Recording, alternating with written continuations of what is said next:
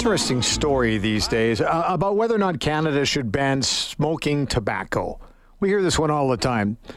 There's a lot of reasons why it could be done, a lot of reasons why it can't be done. But joining us on the phone today is a senior scientist with the CAMH, that's the Center for Addiction and Mental Health, the Institute, and uh, for Mental Health, the policy research is Dr. Michael Chaiton, who joins us on the show. Hello, doctor. How are you?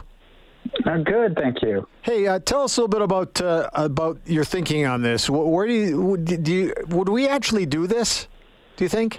I I'm not sure, but the the reason for this is that this discussion is coming up now is that uh, both the UK and New Zealand have introduced laws, and uh, New, uh, New, Zealand looks like they're just about to implement uh, laws that uh, do essentially that. That they don't ban the, the uh, possession or the use of cigarettes, but they um, but they're instituting something called a smoke-free generation that will ban the sale of, uh, of cigarettes uh, uh, for people who are currently 14, um, and that it'll raise the minimum age until uh, they won't be able, uh, and every year, so that they won't be able to purchase cigarettes legally. Now, the first thing I thought of when I saw this story was okay, I, I, like the sound of it. I'm not a smoker. Let me just say that right up front but we we generate a lot of tax revenue off of this kind of stuff.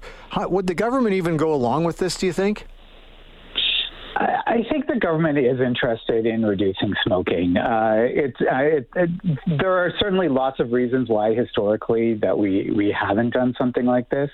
Um, I think that uh, uh you know in the past we've you know learned some lessons about uh, that that criminalizing behavior is not a good idea. Um, and especially when smoking rates were 40, 50%, and, and even at 20 or 25, uh, that's just a lot of people who were looking uh, for uh, for cigarettes. The the UK proposal is uh, something that it, it, it phases in um, uh, in in a ban over a period of many many decades. I mean, really, it would take seventy or eighty years for uh, a, a, complete ban to actually come in. But uh, uh, the the I, I, think the prevalence of smoking has gotten low enough, and uh, that that it's, it's sort of time to change our thinking and think about new ways of addressing what is the the most dangerous uh, easily available commercial substance. New Zealand was the first country to pass this, this kind of ban last December. How's that working out for them? They, haven't. It hasn't come in yet. Uh, so they're about to start. Okay. The first place they they're, they're they've they've got a more comprehensive plan than the UK does. So right. they're doing a, a, couple of other things uh, first. The first step is to uh, reduce the number of places where you can sell tobacco by uh, ninety five percent, um, and uh, then along with uh, raising the minimum age, they're also taking the nicotine out of cigarettes so that it won't be as addictive. We had a story this week about how the, uh, the, the situation revolving lung cancer seems to be on the decline in Canada and has been for the last ten years. However, for students grades seven to twelve, vaping becoming a problem, and uh, we're just kind of passing from smoking to vaping. Yeah, I mean, particularly among uh, this, you know, this, this cohort, which you know, for the over the last 20 years or so, uh, the rates of smoking among uh, uh youth and, and people in high school has uh, dropped dramatically. Um, and, uh, and, but over the last few years, we've seen increases in vaping. I, I think one of the the complicating factors here is that in New Zealand, especially, one of the reasons why they think it might work is that they're um, they don't see it as a ban of uh, tobacco, they're not seeing it a ban as, uh, on the drug. That is, that they are continuing to have a substitute for the uh, product in the form of vaping. So that is, they're going to make it work by being able to switch people from cigarettes, uh, which are incredibly dangerous, to vaping, which is not nearly so dangerous as it's compared to cigarettes, although that's a, a pretty low bar. And the problem with the situation in Canada is that we're not really doing either. So we're doing pretty well at getting uh, vaping products into the hands of kids, right. and not a great job at getting them into the hands of uh, people who they would really help, uh, you know, older smokers. And even though you ban it, people are still going to go and find it, right? Yeah, I, I, I think they would uh, certainly. I mean, the you know the UK proposal. It's, the idea is that that people who uh, you know the who are currently smoking would continue to be able to buy. Uh, I don't entirely know how that how how well that will work. I think you know the important thing there is that it sends a signal that this is not a normal commercial product. Uh, that it's time to get it off the shelves. We don't have you know the, I hear from lots of people who say if it were so dangerous, why doesn't the government ban it? Um, and you know there's some truth to that. Well, uh, part of the strategy, by the sounds of it, from the Canadian government standpoint, is to try to get to try to get the population to smoke what to down to less than five percent by 2035. Did I read that right? Is that correct?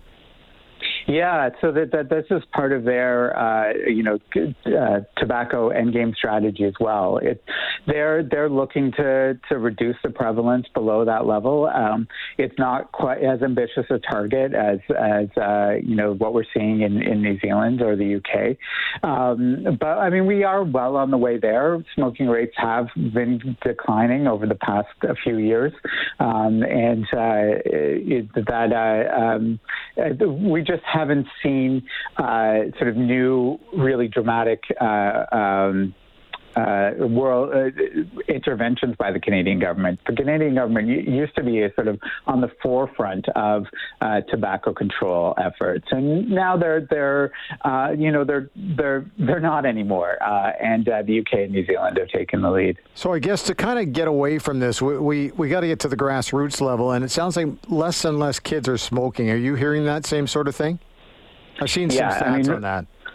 Yeah, the, I mean the rates of smoking among youth have just uh, uh, uh plummeted, and you know, in uh, 20 years ago, in high school students in Ontario, you'd see uh, about 20 percent say that they were were smoking cigarettes daily, um, and now you, that number is about one percent, um, and even the number of kids who've even tried a puff on a cigarette is down to under 20 percent. So, you know, back in the day where you would expect that everyone would have at least you know seen a cigarette or tried it at some point in time. Now that's just not true anymore, and and you know it is part of uh, you know that this the kind of smoke-free generation just starts to to um, will make that phase out uh, uh, more permanent. What about the pictures on the uh, on the packages themselves? I know it works for the 16 year old in our place because he looks at that and goes, "Ugh." Yeah, and so it certainly I mean, it works. Uh, it works in general. And I mean, the Canadian government's also putting new warnings right on the cigarettes, uh, printed warnings on the cigarettes themselves. Uh, that that's coming in soon. Uh, so uh, warnings are great. Uh, warnings are have been really effect have been effective. At you know they've been part of the reason that we've seen this decline in smoking in Canada. they do need to be refreshed every couple of years. People grow used to them. Right. Um, and and you know there, there probably is a, a, a, sort of a maximum effect that they might have that you know that after a while they're they you know people have gotten that message um, and the next stages is really to think about how we um, you know what, what are the appropriate ways to, to sell tobacco um, and uh, how we how we switch to a situation when you know we've got a relatively few number of people smoking still. Michael, thanks for your time today. We appreciate your thoughts on this and uh, have yourself a great weekend, okay? Okay, thanks very much. There you go, Dr. Michael Chaiton, who is the senior scientist, the CAMH, that's the Center for Addiction and Mental Health Institute for Mental Health Policy Research at the University of Toronto.